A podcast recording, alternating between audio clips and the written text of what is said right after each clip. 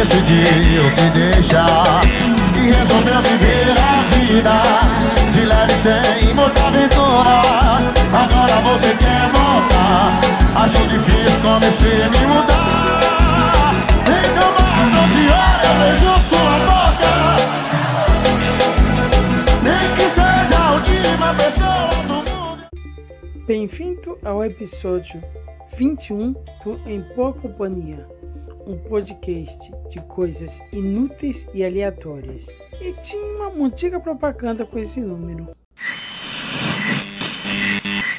Agora no momento de van, aquela hora em que me autoanaliso a mim mesmo para ver onde eu errei e acertei nos episódios anteriores, acho que estou chegando a um patamar.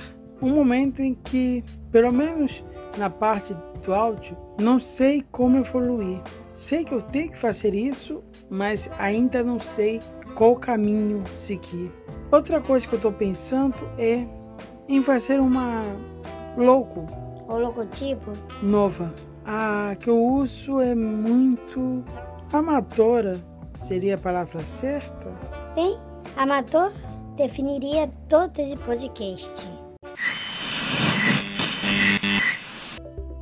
Uma coisa que sempre tive curiosidade? É saber como os memes funcionam.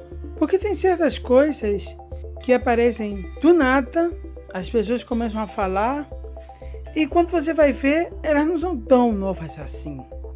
Atualmente, um jogo, acho que saído em 2018, se não me engano, está voltando à moda. Não sei o que ocorreu, mas do nada as pessoas começam a falar. E assim como elas falam, do nada desaparece. Com certeza deve ter alguma ciência por trás disso e uma ciência bem interessante que eu queria saber qual é. De repente, algum ramo da psicologia. Sei lá, uma memiótica. Se bem que memiótica eu acho que já existe. Acho que qualquer publicitário gostaria de saber disso. Não deve ser uma ciência exata, mas tem pelo menos uma possibilidade quase certa de algo viralizar. Deve ser um sonho de qualquer pessoa que trabalha com isso. Mas realmente acho engraçado como os assuntos nada e nada. Daqui a alguns meses o pessoal já vai esquecer desse joguinho que eu falei. Claro, alguns ainda vão jogar, mas eles serão uma minoria. A maioria até esquecerá que um dia esse jogo foi o assunto do momento. Uma coisa que seria bom para todos os escritores, roteiristas e afins seria um meio de clique, ligar a inspiração. Porque, pelo menos na minha ignorância, ao contrário de coisas mais mecânicas, não dá para sentar numa cadeira e dizer: "Ohá, vou ter a minha inspiração" e começar a escrever, falar, desenhar ou qualquer outro tipo de arte. Claro, provavelmente tem literatura sobre isso e muito provavelmente estou falando uma grande besteira. Mas no meu mundinho empírico, é impossível tu ter inspiração do nada. Pelo pouco que eu li, você tem que absorver tudo a sua volta para ver se consegue se inspirar. Ler, ouvir, ouvir pessoas falando. O que para mim é o maior problema. Consumir vários tipos de literatura para ver se consegue extrair alguma coisa. Com certeza tem técnicas melhores, mas ainda não sei quais. Tá indo para um lado meio depressivo barra confessionário. O que eu quero dizer é que falta de inspiração acho que é um grande problema de todo artista. Talvez não seja o grande problema, porque eu não sou artista, então não tenho o lugar te fala para dizer qual é o grande problema dos artistas. Mas imagino que a falta de inspiração seja um deles.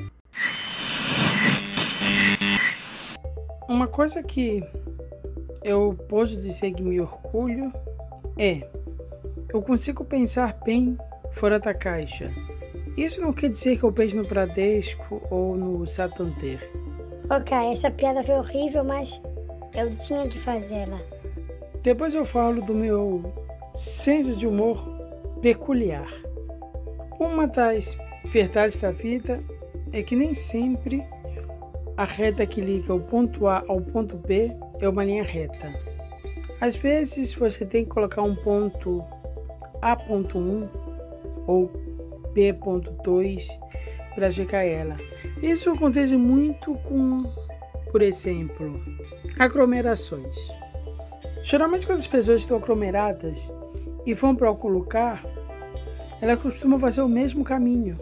Poucas pessoas percebem que, dependendo do local, dá para dar a volta, pois vai pegar menos confusão.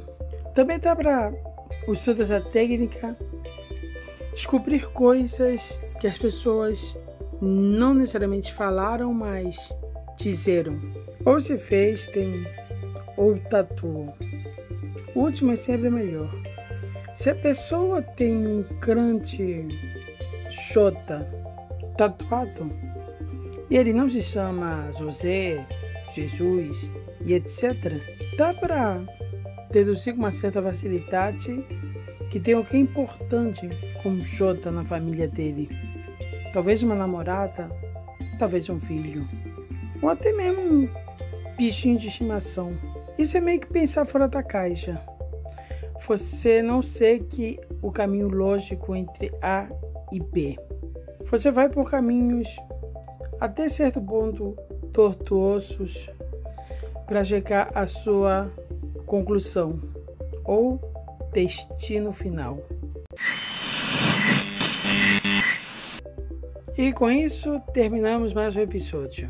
Só lembrando que críticas, sugestões e foto de animal fofinho, o e-mail é em companhia 616@gmail.com.